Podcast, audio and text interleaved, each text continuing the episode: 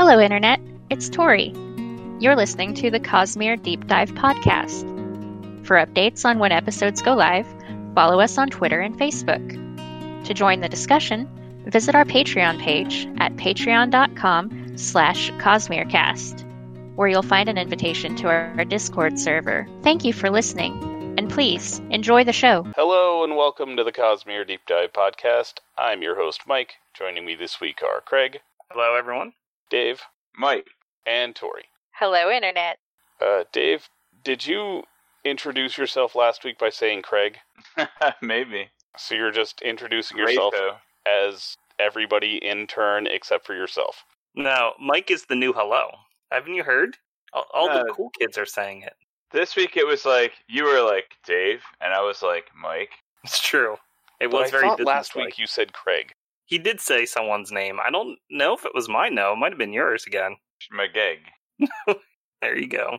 All right, Dave is doing a bit this week, which makes up for Craig not doing a bit that one time in the past. It's true. Someone's got to make up for that. Right. All right, uh, let's start with good thing, just just to change things up. And Craig, what's your good thing?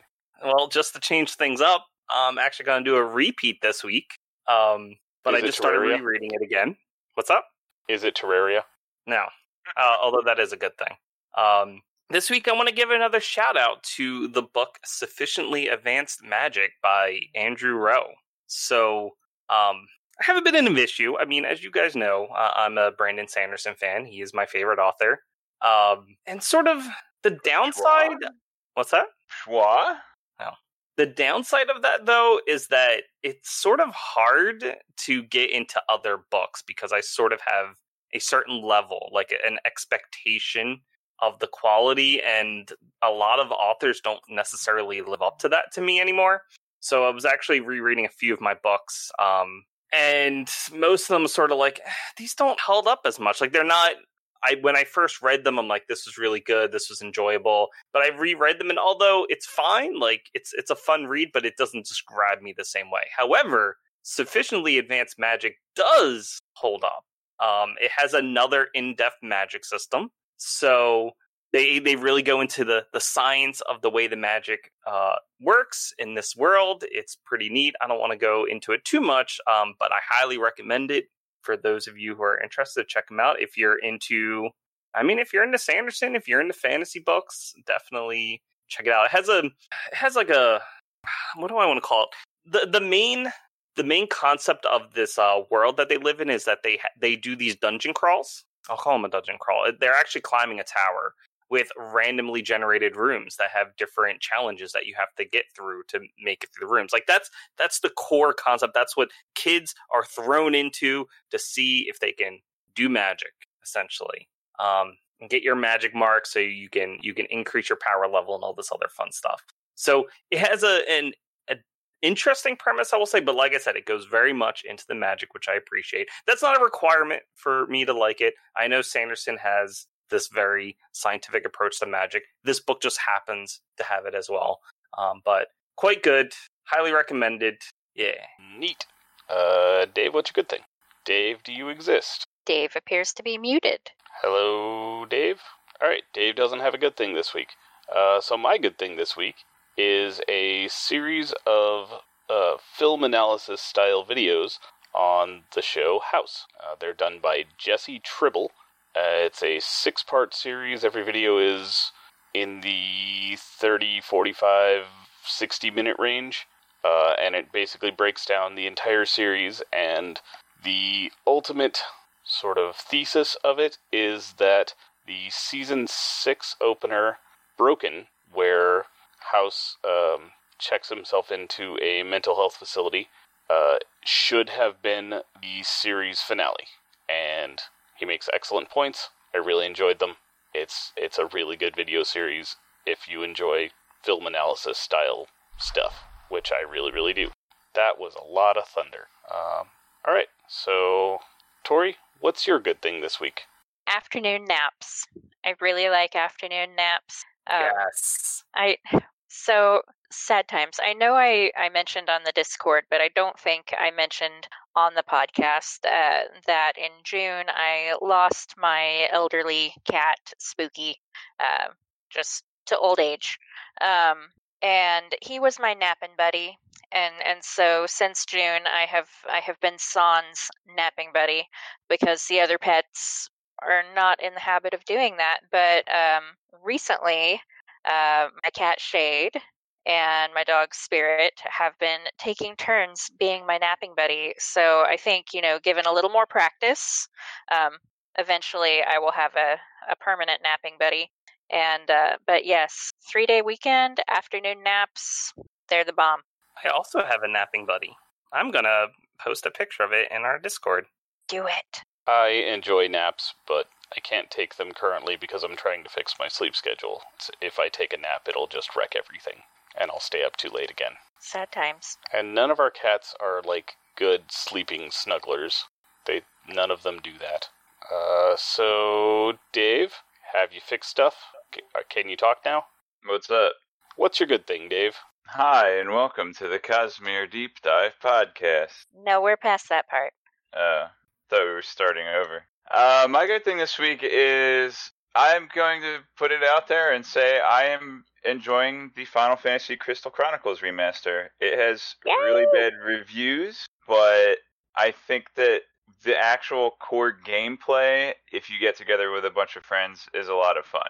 Um, there are some issues with like the menus are kind of clunky and you have to remake lobbies every time you run a new dungeon which is really poopy and i think that square's planning to fix certain things like being able to skip cutscenes in multiplayer at least so they at least care to make it slightly better uh, but another complaint that i've heard was that oh it's you don't get to do the story mode together with your friends and i'm like well, like that's cool because you know we're not really in the days where we all sit in a living room with four people and play video games for four hours together anyway. So you can do the story on your own time. If someone's behind, friends can get together and help them catch up and stuff. So I've been having a lot of fun with it with my group of friends. Uh, but if if you really enjoyed the original Crystal Chronicles aspect of going through the story with somebody else, then maybe you wouldn't enjoy it. But if you just like get together, crawl through dungeons, grind some power ups and stuff, then I think it's still a lot of fun. And I've been waiting, what, 20 years or so to play this game multiplayer. So, yeah, it's definitely more fun. The remaster is definitely more fun than playing by myself was when the game first came out. And I could only get Craig to play once. So when that game first came out, Mike was one of my four people who played it with me. Yeah, I remember you talking about that before. It's on my to get list. I just I have too many games to play. To get list. Yeah, I sort of wish they had local multiplayer. I think you mentioned that people can play the mobile app for free and connect to your game, but I don't know. Because my wife and I want to play together. Don't you have two switches? I thought I thought you did. That means we Animal have to buy the game twice, though. That's a lot of money. Isn't it thirty bucks for one copy? Still, So you're Well- you're buying one AAA game.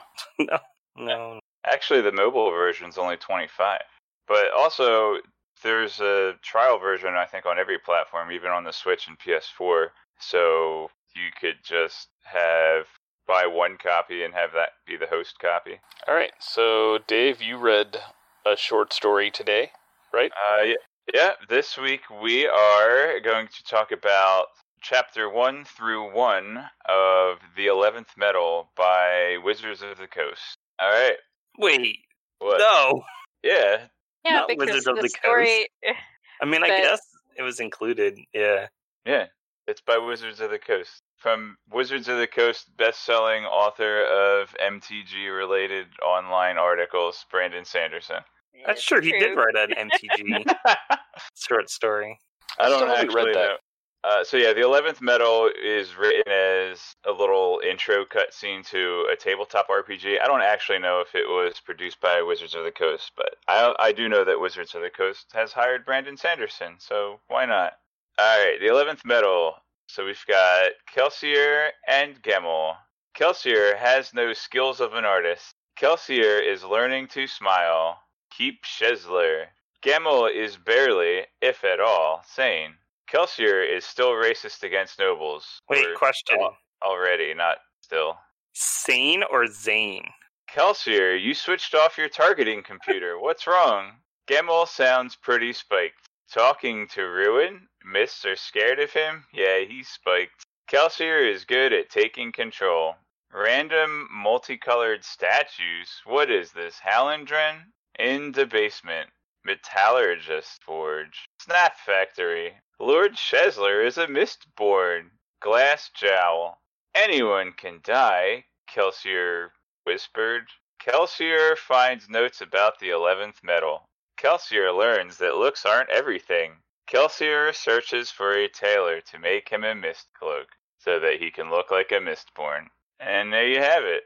So this is uh, a training scene between Kelsier and Gemmel, whom I believe Kelsier has mentioned in the Final Empire trilogy. Well, probably the Final Empire, because that's the one where Kelsier was alive. Uh, he did think about him. I don't know that he ever told anybody else Gemmel's name, uh, but when he threw Vin off the city wall, uh, he mentioned his own training on that front. Um, Gemmel's name is mentioned in the first book. I don't recall where, but his name was mentioned before. I'm pretty sure Kelsier thinks it. I don't know that he actually tells anybody. True. Was Uh, what I should said. say we read the name before.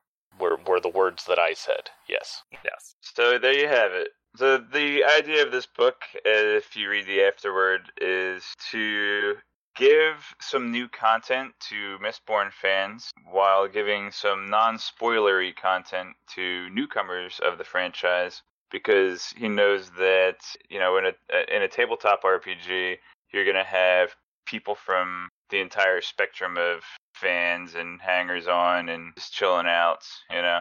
Well, People if- of all different levels of fandom will, will be playing this game. if you've never tried to get your gaming group to play something based on like a secondary uh, thing such as this uh, the way it works is there's one person in the group who actually cares about the source material and has read it and then that person convinces the rest of them to play the game or to at least try it once. Uh, but none of them will read the source material no matter how much that person begs. So you get a short story.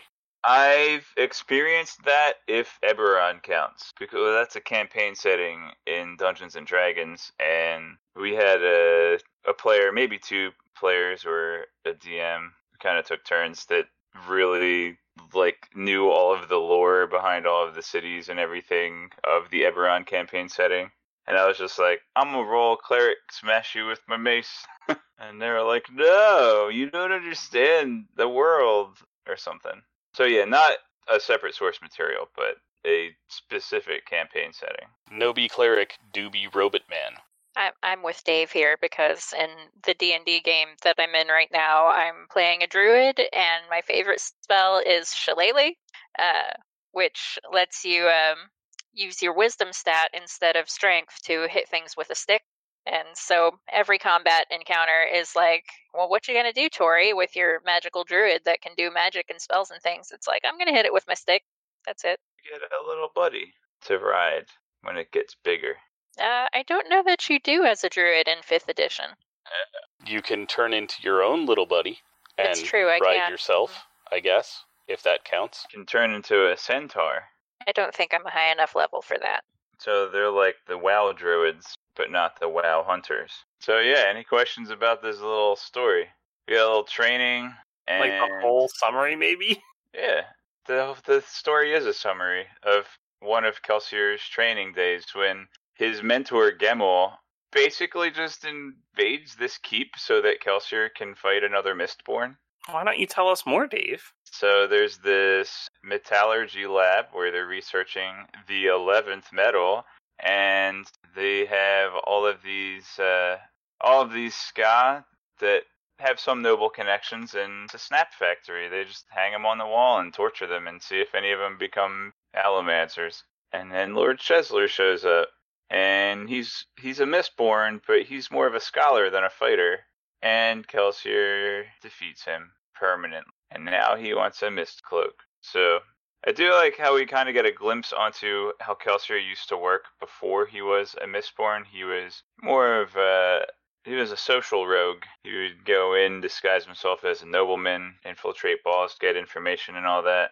And he tries to revert to that, and he's like, "Ah, I can use my emotional allomancy." And Gemmel's like, "No, you're a mistborn. You don't go and talk. You kill people." And of course, Gemmel, being under the influence of Zane, is uh, this is part of Zane, not Zane, um, Ruin. This is part of Ruin's plan to take down the Lord Ruler, right? To raise up Kelsier as a as an excellent Mistborn, and so that Kelsier can yada yada. You know how it all goes. But Well, Yeah, so the first ruin- step is you got to kill Lord Ruler. That's step Yeah. one. yeah, Ruin definitely has a hand in this uh, training up of Kelsier. So, just as a reminder, I think by the time Mistborn Final Empire comes around, Kelsier's probably an expert on push and pull. Like those are his two top metals, I would say, which Vin sort of inherits, and she becomes the expert in push and pull of all of the different metals. I do kind of like how Kelsier wanted to have a glass knife in this fight. so he he maybe wanted to go down the melee skill tree, but Gemmel wouldn't let him. No paperweights only. That's about it. So, what'd you think? I liked it. I liked especially the parts where Kelsier talks about his days before even going to the pits. Uh, I like that he tries to redraw Mare's flower, but he can't. And I I thought it was kind of interesting that Kelsier is talking talking about like, oh, I'm a natural at taking control. It's just kind of like how later on he's going to take control of the revolution away from Yeoman slash Marsh. Did, what Marsh was was Marsh the leader of the rebellion, or Marsh was just the leader? Yeden, yeah, the guy Craig forgot. But Marsh was the leader. Marsh was the leader of something, wasn't he? The leader of their band of He did an uprising. before Yeah. Uh, Marsh was the leader of the resistance before he passed it on to Yeden. yeah. Right. Okay. And Kelsier, I think, just didn't really care about the resistance before the pits. He just was wanted to make a profit. Yeah, that sounds about right. Yeah, and I also like kind of the nods of you know Kelsier always smiled, but it wasn't always like that. He he had to train himself to smile through adversity, even after apparently being betrayed by his wife and watching her tortured and killed. So you know, a lot of consistency, which I appreciate. So I don't know that there's all that much to discuss with this because any any part of it that mattered mattered for the original Mistborn trilogy, and we did that already. Well, no, we can talk. So, uh, Dave touched upon it in his bullet notes that Gemmel is being influenced by Ruin. You know, he he talks to himself. He is most definitely spiked, although we don't know what from. Um, but just like Zane, he's he's talking to someone like he he's barely sane, which is someone Ruin likes to connect with anyway. That And, uh, crazy Yeah, pretty much. Cosmere deep dive terminology. And uh yeah, that's th- this is a plot by room. We get we get a couple things here. One, it's forging Kelsier to sort of put him on the path to being able to take on Lord Ruler and and ideally kill him. And secondly, it gives him the uh the eleventh the information on the eleventh metal, which will ultimately be used by Vin. Well, I guess to figure out that the Lord Ruler is actually a Terrisman and is using Rukimi. Oh, and we do get evidence here that Kelsier did not just make up the eleventh metal stuff. He did Mm, get it true. from an external source.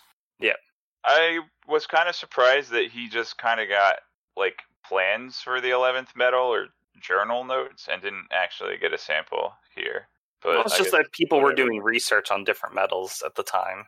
I mean, he does have a metallurgist friend. He probably passed the notes on to, right? Because he had a source for getting his metals. Probably that guy. He's got the muns. Oh, and there's an offhand mes- uh, mention of Trap. They weren't able to use. I don't remember why. Was he dead? Yeah, I think he was dead. Okay. clubs is the replacement. Yeah. Clubs was the last Yeah, minute yeah. replacement, but Kelsier would have preferred to use Trap. I do remember they mentioned that guy. This they're like, oh, this is Kelsier Smoker, and I was like, oh, I guess Clubs replaced him. But I don't don't didn't remember Trap from the original reading anyway. So, um, this is three months after the pits, and I've three months. I said three months, right? How does anyone remember the the time span between the pits and Final Empire when we see Kelsier? Is it like a couple years or something? I thought it was a couple of years, but I don't, don't, actually recall that off the top of my head.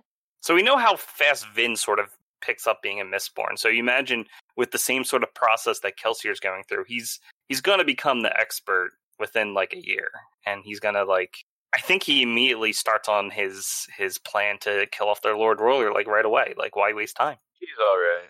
But it is neat seeing an earlier Kelsier forcing himself to try to smile. Um, The picture of him in the Arcanum Unbounded, you know, next to the first page of the story, it's creepy. and we get the start of the the survivor um the the scars on his arms like when people see that like that's that's when the gossip starts Mm-hmm. So it makes me wonder where Kelsier found Gimel. Kimmel found Kelsier. Yeah, I'm leaning more toward Gemmel found Kelsier, by which I mean Ruin found Kelsier and sent Gemmel to him. Well, you're just gonna have to play the RPG and find out. But I just said I don't read the RPG material. I just want to hit things with my stick. And I haven't tried to put together a game of this, so I have also haven't read the book. I assume you get to be a full Mistborn in it, at least in the original, but I don't know. Uh, so Craig, you always Okay, have so one more we were- thing. Give us one more thing. um i have stuff for spoilers uh i got nothing else for for this short story Well, I was going to say, since none of us have played the game, the RPG game, if we were to invent the RPG game, how would we do it? Like, what would the stats be? Like, what would it look like? Well you'd have the different classes of mistborn or not mistborn mistings those could be your classes i, I wouldn't say m- maybe mistborns themselves shouldn't be chosen but you know someone's going to want to be a mistborn I would jump straight to Era 2 because that oh my gosh that seems a little more balanced. Yeah, that would be fun. though, 'cause decisions. You'd have all the combinations of Ferucamus with uh, uh, Allomancy, and that would be a lot of fun to create. Yeah, the the individual mistings would be basically different classes, and you know you could be a twinborn and have a sort of secondary power. Whether that secondary power is your Allomancy or your Feruchemy, I guess, depends on which which metal mix you get. Probably wouldn't allow for t- uh, compounding because that's just OP. Depends on what you're compounding. I think you'd get like a, an ECL if you'd compound. yeah, I was gonna say, do we want some kind of restriction for for twinborn since that should be more rare? That should not be a common thing. But everyone's gonna want to be a twinborn because it's just more versatile. I mean, just offset it by, you know, like a level one twinborn would be treated like a level three character or something. If you want a multi-class, you can you can pick up a a uh, I've lost the what's the third power? Allomancy, Hemalurgy. Feruchemy. Hemalurgy. There you go. Thank you, Tori. Yeah. Uh, yeah, if you want a multi-class, you can pick up a hemalurgic spike. But But if you do that, then you just get Harmony nagging you all day. yeah, you you get evil points built up that if you get too many, you just you don't have your character anymore. You've gone full Inquisitor. You never go full Inquisitor. So yeah, I don't think I have anything else for Dave. Nope. But hey, we got we got another look at Kelsier. It's been a long time. He was in one book. They talk about him so much though. So shall we de-Dave ourselves and move on to the fun stuff? So just as a reminder, Dave, we're starting the Emperor's Soul next week. Is it about um yeah blah, Sel. We're going Yeah, to blub. Yeah, yes. the Elantris world.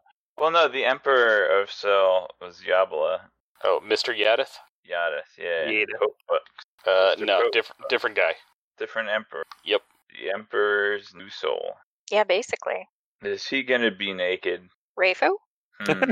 Probably underneath all the clothes. So in Emperor's New Groove, like it was David Spade Llama. Did he he wore a robe, didn't he? Yeah, he did. So it's a different story. I thought that was based on the Emperor's New Clothes, or maybe just the title was. Just the title. Oh, really? I know nothing. Seems Uh, that way. I mean, Emperor's New Groove is basically a Looney Tunes cartoon that Disney made for some reason. Like Roger Rabbit. Emperor's New Groove is one of my favorite movies. I watch it a lot. It's it's really good, but we should move on to spoiler time. Bye, everybody. Bye, Dave. Hi, Dave. Bye, Dave. Dave's gone. Play the thing. This concludes the spoiler free section of our podcast. If you are, as I am, reading along for the first time, we recommend that you stop listening now, as the following will contain spoilers for not only this book, but for other Cosmere books as well. There may also be general spoilers from any other source material. Spoilers begin now. All right. So do we I have anything spoilery for this? Yep. I, you do? Yes. How? we I always do. How do you All have right, anything spoilery for something set before the the I- first Mistborn trilogy that can be read before the first Mistborn trilogy because there's nothing spoilery in it? Well, I would like to talk about the overview of the scattering system, which is right before the eleventh metal uh, in- in the book, it, written by Khriss. Just just a couple tidbits. It's not going to take long. Um, but one of the things that we should take note is that Scadrial is only one of two worlds that humans were created on after the Shattering. I don't think I know what the second world is. Do you guys happen to remember? No. No, I have no idea. Okay. Um, I wonder if it's Nalthis because I don't know when the humans were there. We know the humans from Roshar are pre-shattering. We know that, Right. and of course, Yolen is where they're from. Um, what else? There was one mother. There's another thing here. Uh, of course, Scadrial was made in in mirror image of Yolen. So there's like a Cosmere standard in terms of the planet size and the way that time works. Like it takes 24 hours. I assume it's it's very similar to Earth in that 24 hours a day sort of thing. So Scadrial was made in in reaction to that. Um, unfortunately, Khriss doesn't know the personalities of the original holders of Preservation Ruin, so she can only speculate what has become. But I imagine they were at least close friends. The the fact that they were willing to work together to make a world, I think, speaks of that. It's that just that over time, you know, Ruin's intention asserts itself. No, I thought we all agreed that preservation was the jerk in that relationship. I mean, he technically did go back on his word.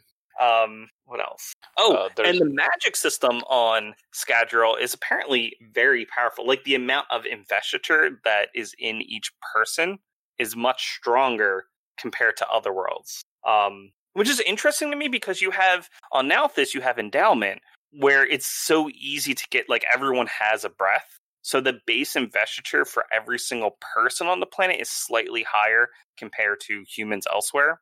Um, each person is slightly invested, but the amount of breaths you need to actually become a uh, what's it called? Summoner, not summoner. Return? No, the the Awakeners on on Nalthis. You said it, Awakeners. Yeah, them.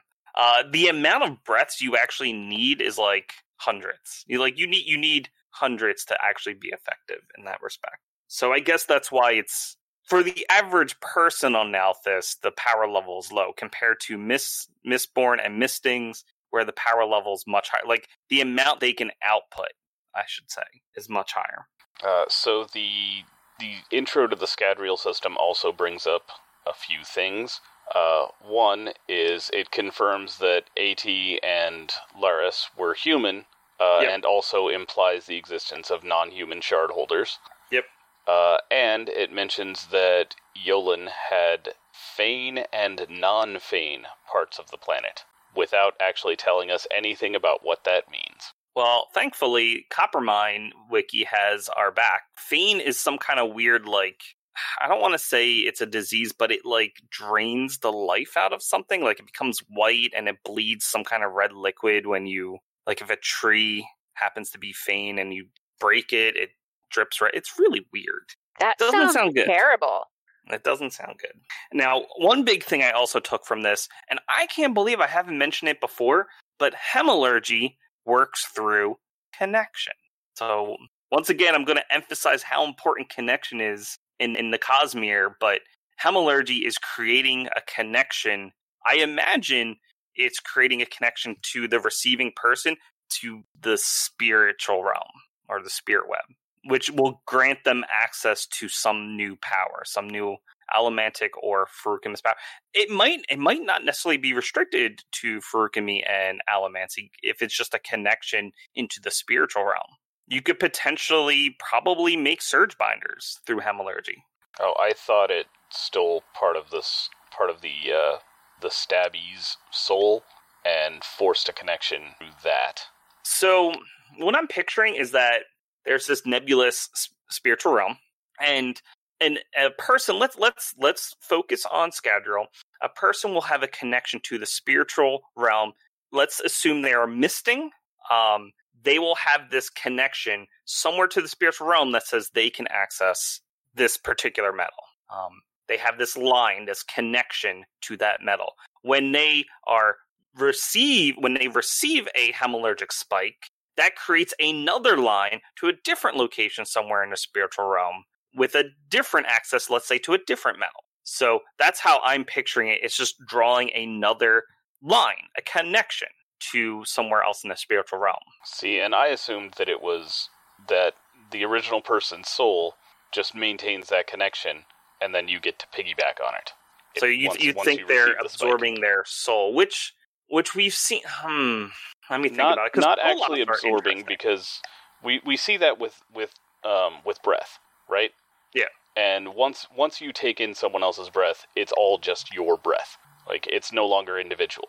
Whereas Right, with a with a it's- it's spike, like- spikes maintain their identity. Breaths don't. Well, bre- breath becomes it matches your identity, and when you I breathe into an object rather than a person, it maintains your identity. It doesn't change identity.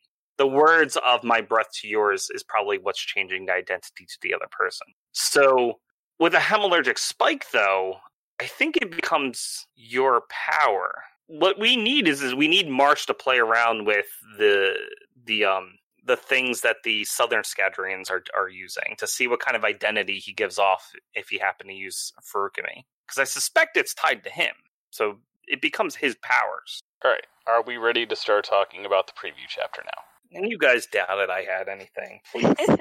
I'm surprised at how much you had there.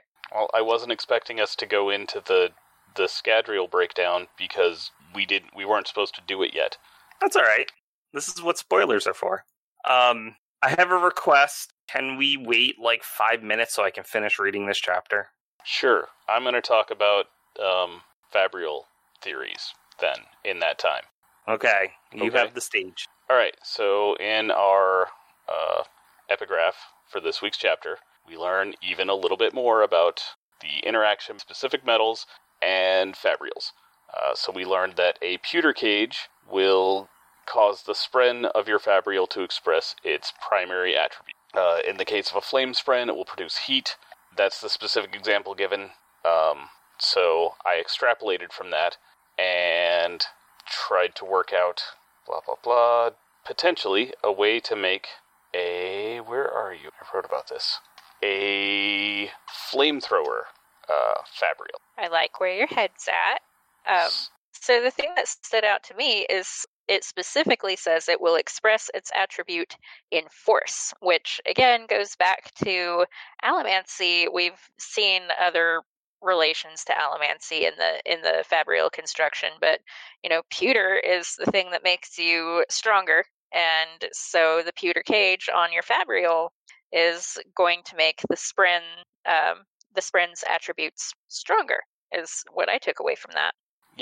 uh so my idea was to rig a pewter cage on a wind and put that on your on your flamethrower stick closer to you uh then put a steel cage on a flame spren because i sort of extrapolated that steel would also produce heat, ideally in the form of fire, uh, on a flame spren and project it outward.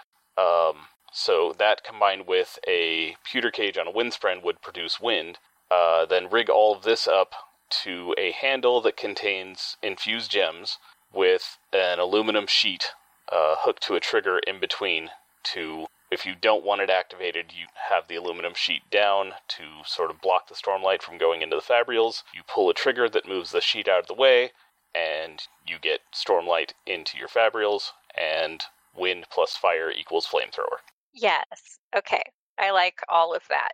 I'm really looking forward to, with all of the information we're getting on Fabrial construction, um, particularly the uh, the information about the fourth bridge and how it works. Um, really looking forward to other people's um, fan theories or head headcanons or what have you about uh, other Fabrial designs. Hey, how's it going? Did you finish? I did. Do you want to tell us about what you just read? Sure. Do you have bullet points or no? I sure don't. All right. So real quick, I want to read the beginning here, the the Navani notes. A pewter cage will cause the spren of your fabrial to express this attribute in force. A flame spren, for example, will create heat. I think you were talking about a flamethrower. Yeah. We we call these augmenters. They use Stormlight more quickly than others, than other fabrials. Oh, I also, um, through talking to people in a different server, uh, reached the conclusion that a tin cage on a flame spren would produce light. Tin Likely. make light? Yes, it would. Uh, it would produce a secondary attribute, likely. So instead of heat, you get light. Hmm. Okay. All right. So uh, this is the aftermath of guys. Screw Moash so hard. Oh my gosh, yes. Like still, this this is this is sort of the the reflection of that whole conversation Kaladin and Moash. Well, I should say Moash had towards Kaladin He's still Um, in fourth place on my list, man. of of people who need to be screwed. Yep. Of of He's the not- of the F Moash uh, subreddit, that is that is fourth down on the list of people who deserve a, their own F this person subreddit. Can can I ask who the other three are? Uh, Ishar, assuming that that one theory is correct. Yeah. Gavilar, Yes, I agree. uh, and then Jasnah. Wait, why? She still has not atoned for being responsible for killing everyone who died on the Wind's Pleasure, and being responsible for them dying if Shallan hadn't helped the ones the ones who didn't die, including Shallan. Wait, she she tried to kill Shallan. People on the wind's pleasure, though. She was just attacked. No, And we had she a could've- whole conversation about this the week you weren't here. Well, clearly. So, you- so you're saying she could have done something about it, and the fact that she didn't, she con- she She, condemned them. She could have done many, many, many, many things to prevent or stop in progress, and what she did was run away. I don't think we have enough information. If she was attacked by the Ghost Bloods, specifically some one of the notable members we've actually met so far, if she was attacked by one of them, that's not to say she'd be able to quickly get out of it and and do something about it. She's powerful, but they also have some power to their, the on their own. which we saw no evidence of on the Wind's Pleasure. What we saw were regular people murdering all the sailors, dragging them up to the deck, and killing them. Right. But we had Sh- Shallan's perspective. We don't know what Jasnah experienced or saw.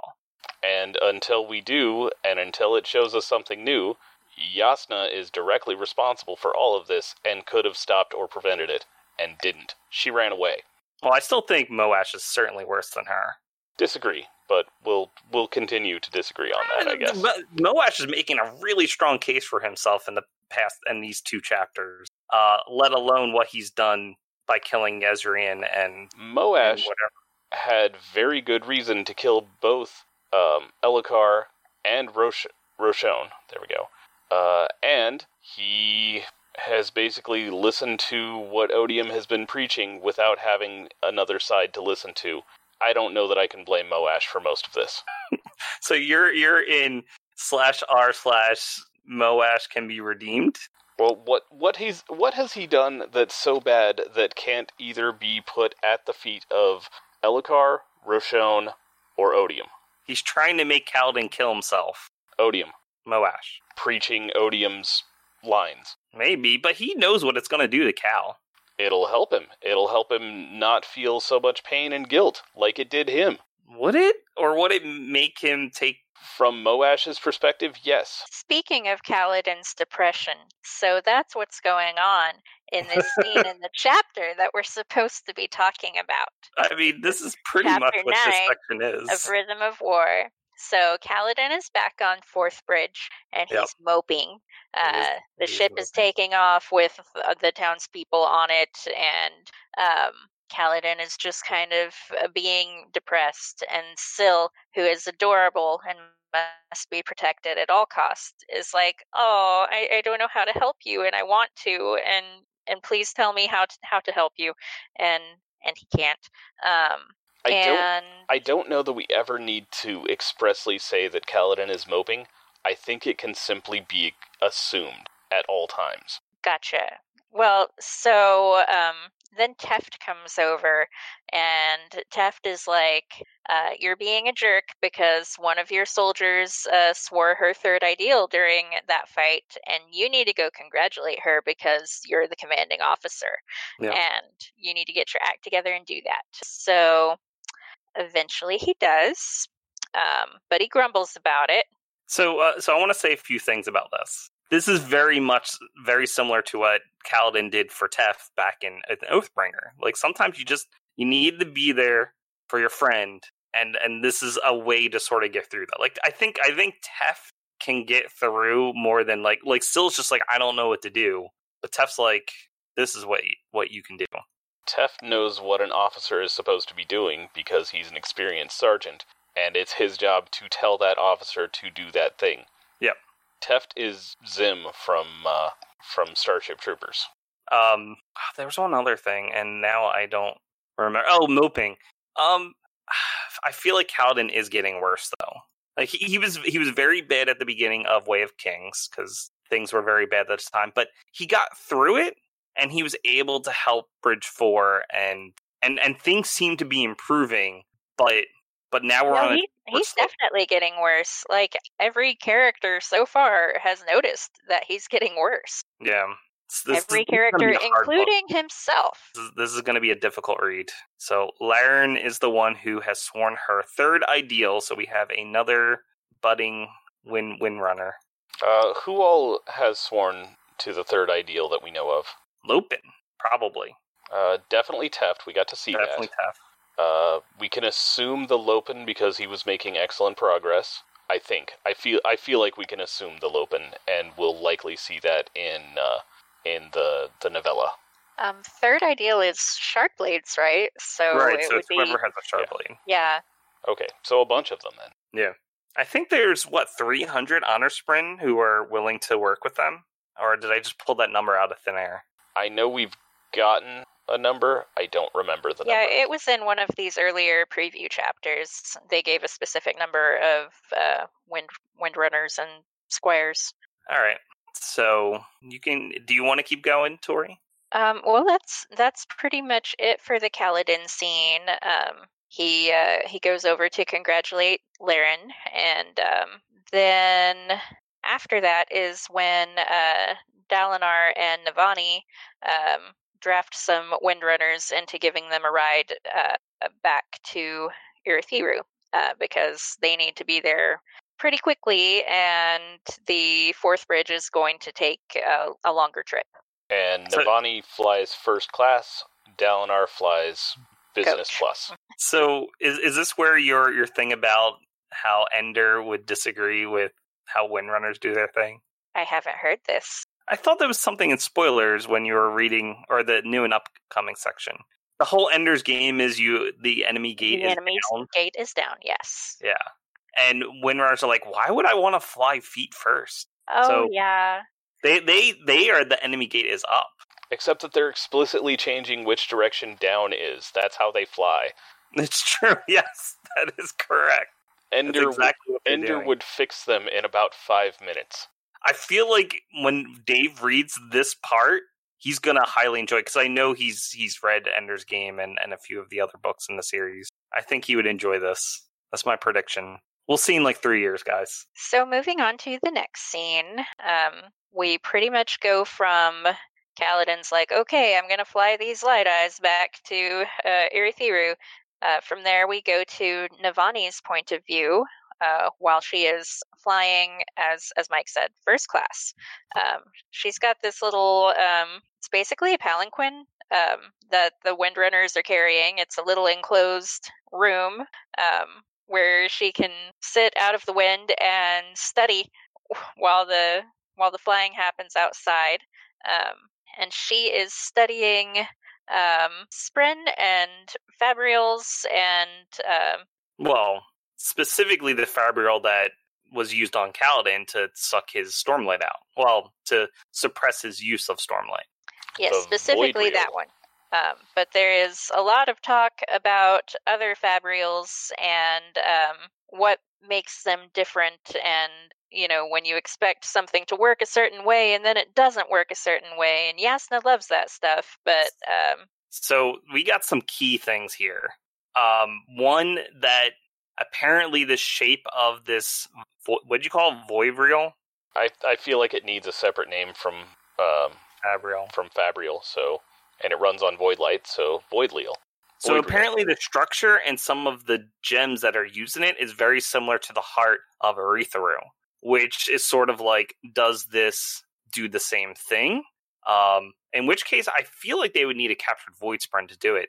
But if they use a different type of spren, maybe like Navani theorizes, it could be used to either a bolster power of the Knights Radiant in Urithiru, or it could just remove the fuse from being able to use their powers near Urithiru, one or the other. Or both. Or both. Why not both? Or both, plus a dozen other things that bring it up to the level of I can make a perpendicularity whenever, wherever, and just hold it open for a while. So, so we get that bit of information, and once again, I again I feel like we're getting confirmation that Navani's heading towards that path of being able to figure out what she needs to do to get Urithiru up and running. But we also talk about, as Tori mentioned, uh, looking at other Fabrials, specifically Soulcasters, and how weird they are and how different they are. Um, and Navani specifically says that she feels like these are similar to shard blades in that they're probably some kind of dead spren that's trapped in that form. And I said that once before in the past, so go me. Well, I think specifically Soulcasters do have a captured, like uh, not captured. They have a a Dead Eyes spren in in Shade. Did I misread that? And she was talking about Shard Blades. I thought it was mentioned that Soulcasters also had that Dead Eye spren. Yes, uh, that's that's what I just said. Navani said that not necessarily that it had a Dead Eye spren, uh, but that that its captured spren wasn't in the physical realm. It was just in Shadesmar, I believe. Anyway. Yeah, I'm trying to find out the the line in here because it, it was that to me. I'm like, oh, that's that's good info. And apparently, they found a cache of Soulcasters in Aimia. So this is once again, we need that short story that we're going to be getting because there's something else. There's all these references to Aimia. They got a bunch of Soulcasters there. They got Rock's daughter gets the shard plate from there. Um, there's a bunch of name drops of people who went okay. along on that trip. I found it. Found it. Yeah. Let me figure out so I don't read the entire paragraph. Uh, it says Soulcasters manifested as small, unresponsive spren hovering with their eyes closed. Eyes so the closed. Soulcasters did have a captured spren, a radiant spren, judging by their shape. Hmm. Interesting. So yeah, I need that short story, guys. I'm I'm looking forward to it. Dawn Shard book, novella, whatever. And now we get to the creepy part. Well, first off, um, we don't get there. Yeah, not quite. I just really love this line. Um, she's talking about you know she she peeks outside um, and and sees Dalinar flying out there. Like he he won't fly in the in the little first class because you know, Navani theorizes that he thinks it's too feminine. Like and and men are silly uh, she thinks but so he's out there with a mask and goggles on and wearing layers of clothes so he stays warm the windrunners don't have to do that because they have their stormlight helps them somehow he has stormlight too so i don't know why that is the case but anyway she describes him as do, do, do. that's what dalinar do yeah Dalinar looked like a chull that had found itself among a flock of sky eels and was doing its best to pretend to fit in. And then yep. the very next paragraph is she loved that chull. It just my heart. It's so cute. They're so cute. It's so cute. But then, but then the creepy happens. Okay, tell us about the creepy. The creepy is uh, so when she you know, stops looking outside and she's back in her little first classroom. She sees a blinky light and she explores and she finds a span reed. And so she starts talking. Well, well, she finds the uh, the ruby that goes with a span reed, and when she puts it on a span reed, like like someone had affixed it under the table with uh, some wax, and so she puts it on a span reed, and uh, somebody starts talking to her, and she doesn't know who it is. Um, but they tell her, "You must stop what you are doing immediately." Oh, so this this whole section gave me gave me chills. Um, uh, so before we get into that, Tori, what must she stop immediately? We don't know. Oh my goodness. Um, she, yeah, we do. She we're, we're told she replies and she's like who are you and what are you talking about i don't know what i don't know what's going on and this person says you are the monster navani kholin you have caused more pain than any living person wow Those are some And- words. Yes. Uh, but then they go on to tell her uh, that she must stop capturing the Spren, or there will be consequences. Yep. So So, what secret society sent her this mysterious phone call from inside the house? So, I got you, man. Um, given by the the words that are spoken here, clearly, I feel like it's clear to me that the perspective of the person writing this is a spren because you're calling Navani a monster. You're saying she has caused more pain than any living person. The only thing we know that Navani does is study fabrials, and we know now that that means capturing Spren and making them do things. Now they're not as far as they knew they were non-sentient Spren, but Navani even mentions that that she's spoken with intelligent Spren, um, and agreed that the Spren are not people; they're just unthinking. They're like animals. But then the pen writes back: the Honor Spren cannot be trusted. Honor Spren cannot be trusted. Not anymore. What? All right. So- so who, what's your what's your guess? So yeah, so given that this sounds like to me this would come from the perspective of, of a spren, the only one and not from a typical sentient spren like those that are bonded with radiance. I believe this is the sibling speaking to her. All right. How did the sibling get uh, half of a ruby onto her first class flying seed? I- seed? Don't know yet. But but given that we don't even know the location of the sibling, who's to say it wasn't done through Shadesmar? So let me back up a little bit and ask again what secret society is responsible for this because there had to be people that did part of this. I think it's got to be related to the Aimians, Hmm. Hmm. like I like it. specifically, specifically like the what are they? The Dysian Aimians, the Yeah, yeah. the Krim people, the Krim people. The Krem people. because the Krim people could easily have snuck that little ruby in there, and the Krim people also killed that one uh, soulcaster in. Well, Mm, they were gonna kill the soulcaster. I think she turned herself to smoke before they could. Um, yeah. You know what I mean? And they were like, "Nope, nope, you can't be here and see the stuff." And now Navani's got this cache of soulcasters that they found in Aimia, and the soulcasters are Radiant Spren tangent, and yeah, I don't know, you guys. It it all falls apart there. No, I like it. So your theory is that the sleepless are working for the sibling. Yes. I like it. I like it a lot. All right. Uh, I could go along with that. I don't have a theory on this. Uh, I couldn't get enough info to put anything together. So, yeah, I can I can go along with that until we get more, or until it gets confirmed. Well, so we, we know that the Aimians, uh, the Dysian Aimians, were were protecting something over at Aimia. What what if the, it's the sibling they were protecting the whole time? We we assumed it was some sort of Dawn Shard, and of course that's the name of the book. But what if it is also, or instead of a Dawn Shard, the sibling? Oh yeah, and if the sibling has since moved elsewhere, then they would no longer need to protect the place, and Mm. That could explain why we were suddenly able to explore it in the novella we haven't got yet. Yeah. So there's more to the chapter. Do we want to go? Uh, just so so real quick, I, I'm I'm concerned that we're told that the honor spren can't be trusted. That that is concerning to me. But can we trust whoever said that the honor spren can't be trusted? We gotta trust somebody. And are we talking about all of the honor spren, or just the ones who are Mm. bonding radiance, or Right. just the ones who are not bonding radiance? Like whoever is speaking here, be it the sibling or otherwise, like is their only experience with the honor spren with those honor spren who have not bonded radiance? Maybe the ones that are over in Shadesmar are like crazy and sure can't be trusted.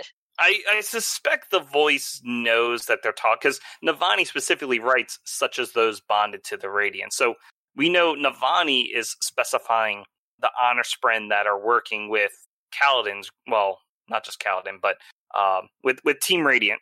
So I suspect the voice on the other side would know that. And is is that why they can't be trusted because they're working for Team Radiant and and the fact that they're willing to do that says something? So to go back to something I posted in our Cosmere theories, um, I believe what happened with the sibling is directly related to how the um the the singers were originally dealt with, how their connection and identity was originally ripped by one of the bondsmith at the time. That was ripped away, creating the Parshmen.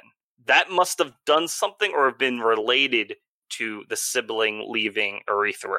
So, given that, like, I feel like there's not a lot of trust for Radiance there. If if this is the sibling or someone related to the sibling, What if it was the siblings bondsmith? like still alive, or or the sibling No, has like- bonded someone. No, no, no. Like, um, Oh, the one who did the the the the one who who did who did wrong by the Mhm. Parshmen, we know we we theorize was a bondsmith. What if it was the siblings bondsmith? And when the sibling saw what that person had done, the sibling Mhm. was like, "I'm out." Yeah, maybe. Because we're, we're never explicitly told which bondsmith it was. Okay, I think we can continue now, Mike. Or Tori, whoever wants to summarize the next part. Uh, Tori was doing such a good job. I was gonna have her keep going. Um, so now we're back with Shallan. Um, so remember last time we saw Shalon, um, she had just uh, been present while Ialai Sadeas was murdered.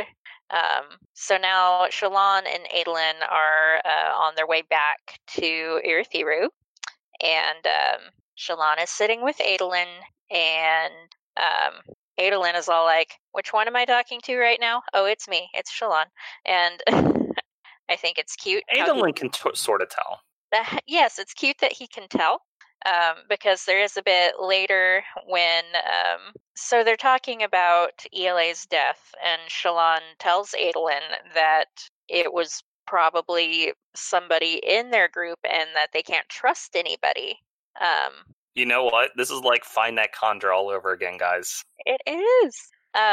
But so Shallan is um she's Well- thinking about things that are making her uncomfortable. And when that happens, uh there's this new identity that starts trying to surface and she doesn't want that to happen. It's this thing that she calls formless, which sounds terrible. It sounds Yeah. terrible. Um Vale's scared of Formless. If Vale is scared, that is serious business. And um, anyway, so when Shallan starts getting nervous, um, she steps back and lets Vale take over. And this was the part where it's like Adolin can tell that it's no longer Shallan um, because it says um, Vale reluctantly emerged. She sat up, not pulling against Adolin any longer, and he seemed to understand it, shifting his position in the seat. So, like, he can tell. And that's, I love him. yeah. Um, but so they're talking about Ialai's death and how it was probably uh, somebody in their group and nobody can be trusted. And um, and so this is when she tells Adolin about the Ghost Bloods. Like she's totally gonna tell him. it. She's gonna tell him that she has infiltrated the Ghost Bloods and she's one of the Ghost Bloods. Uh, but she starts explaining about how the Ghost Bloods exist and they are a thing. They are one of many secret societies, um, and So- and they're the ones who killed Ialai. And and he's this was this is kind of funny. He's like, "Are they the secret society that your that your brother belonged to?" And no, no, that's that's a different secret society. This Oh. this whole part is our discussion when we first started Way of Kings. We're like, which secret society is it now? This, this is this is it in a like this is wrapped up in a nutshell. Our discussions and probably people who read it who don't even look at Coppermind or like listen to podcasts or anything. If they're just reading the book, they're like, "There's a bajillion secret societies on Roshar. I don't even know which one is which." There's the Stormbloods. There's the Invisibreakers. There's the Sons of Ghosts. Oh, nice. Yep, you got it. All 100% correct. There's the so- Sleeping in Seattle's. There's right. the Seattle Krakens. There's So after a bit of discussion, uh, they sort out which secret society the Ghost Bloods are. Um, and then the question is, well, whose side are they on? And what's their motivation? What are they after? What is their end goal? And these are things that we don't know. Um, but Shallan um, tells Adolin that uh, Ialai thought that the Ghost Bloods were after her. And so when she searched the room after Ialai died, she um, she found the the Shen clue, um, and the book that was hidden in the floor, and um, and what with one thing and another, she never gets around to mentioning that she was one of the Ghost Bloods. Whoops. Maybe next time. Uh, she does mention some interesting things that she found in the book, though. Yeah, she does. We we get direct. So apparently, Ialai's scra- or spies were listening to things that Ghost Bloods have said, and they have mentioned some locations that we are well aware of: Nalithis or Nalthis, Scadrial, and Taldain, which would be that's that's the uh White Sands. White Sands world, right? Yeah. So this means that the Ghost Bloods, at least some of them, are Cosmere aware, which Yep. we already knew because, um, yeah, because Mraize. Iyatil. Yeah, there there was the whole basement full of Cosmere keepsakes. Yep. Uh, but it also means that Ialai was not Cosmere aware because she doesn't know what any of this means. Right. Uh, and then it also means that Shallan and Adolin also aren't Cosmere aware, which we also knew because we've been in their heads for three books. So we know that Gavilar was Cosmere aware based on the the preview um in or the prelude in Rhythm of War, but the Sons of Honor in general are not Cosmere aware. Amaram might have been, but if he was, he didn't pass it on. Right. Ialai was not. Yeah, so we so we get these locations that the Ghost Bloods are interested in these other Cosmere worlds. Just as a reminder, now this is the Warbreaker world. Scadrial, of course, is Mistborn. Taldain is White Sands. And no mention of Sel because it's super duper hard to get there. So they also mentioned the leader of the Ghost Bloods is Thaidakar. And now that I think about it, like hearing, like seeing how they write Nalithis instead of Nalthis, and before we had Demo was Timo. Can is there a word that's like Thaidakar that we might know of? Like if we if we switch some of the letters around a little bit, That is a great question. I suck at pronunciation, so this is not my job. But hey, maybe I'll just luck into saying it incorrectly in the correct way. That's Nothing true. That I've got off the top of my head, but I will think about this for the coming week and see if I come up with something. Data something. Data car. Okay. I'll just keep saying weird variations of that name, and maybe someone will be like, "Hey, that sounds like so and so," and I'm like, "Yes, there it is." Wasn't there something Selish that ended in car? Something from Silverlight, maybe someone from Silverlight. Maybe we'll keep an eye out when we read uh Yeah. Secret History. Because that that's another place I really wanted to know more about is Silverlight. Like the only thing we get on them is is Secret History. Like that's the only time we actually see the people at Silverlight. But apparently Khriss is working with them because that's that's what was noted in the uh the notes for the Scadrian system. Well, the people we see in Secret History are the Irie. Are the Irie, Irie, and that's Silverlight right, the same thing? Silverlight. See, I can't even keep this straight. They might be the same thing. Like the their their cell powered castle. You know that might be Silverlight. I don't know because we we get all that from Kelsier's perspective, and he doesn't care what they're doing there, like day to day. He cares about the plan. Right. So the thing I was thinking of was the Dakhor, um, which is the the evil Fjordell monks in um, Elantris. Um, So this is this similar. is Thigh Dakor. So he's got a twisted thigh bone, right. and it gives him magic powers. We solved it. Good job, Tori. Okay. So my my apologies for mixing up Silverlight and Irie. But That's you might not have. we need to They might be the Silverlight. same thing. We don't know. I don't know. Uh, according to Coppermind, Silverlight is a city located in the cognitive realm, similar to to the Irie, but it has a bunch of world hoppers and Realmatically aware experts that are there. That's it. That's all we know. Cosmere University. Yes, exactly. And there will eventually be a novella set on Silverlight, so that'll be good. So, all right. I believe there's a little bit more. I don't know if any of it matters. Well, I do have to go back and say this this whole fact that she has this formless identity is is scaring me, guys. Like she's trying not to create a fourth identity, but I think the process of her not creating it is creating it. And Well, right yeah, now, and her also Pattern points out that there's still more things that she needs to face. I'm like, Yeah. what else? What else do you need to face, honey? You already you you killed your mom, you killed your dad. well, she you has kill to, them both, and she then has you to have face the facts of life. The facts Sh- of life. she has to face the the reality of what she did, what her actions were, and and what it meant, um, what it means for other people to know the truth of her. So so she has accepted the truth of herself, but she needs to tell other people her truth so that way they can accept the true her. I think that's the next step on her Knight Radiant journey. See, I I got the distinct impression that that's not it. That she needs she has something that she needs to face, like a personal truth that she's been lying to herself about. You think was, there's something was else? The, was the implication I got? I, I have no idea what it could be, but I think if she's going to keep this formless identity from forming, that's what she needs to do. I think she's totally not going to keep it from forming, and that's going to be a major plot point in the book. Um. So. So yeah. So uh, th- this formless person identity is is a little scary. But as far as the summary goes, nope, that's pretty much it. They um they mention the the places, and then uh, Shallan forgets to tell Adolin that she's in the Ghostbloods, and um that's I, I hope you would were making her. big sarcastic air quotes around forgets. right. hmm She she's worried, but I think Adolin would. If if Adolin's willing, I feel like Adolin's willing to put up with a lot. So she's worried Adolin's going to be like no, and Adolin's probably like that's fine. I mean, he thinks he's way worse than he actually is, so Mm, he's willing yeah, to put up with a lot. exactly. All right, but yeah, there's a lot of interesting stuff in this chapter. Man, I'm looking forward to the to reading Rhythm of War. Guys, we only got like two months, a little bit more than two months. And in that time, we're getting another Dresden Files book, which the preview chapters have started on that too. So I've got double preview chapters.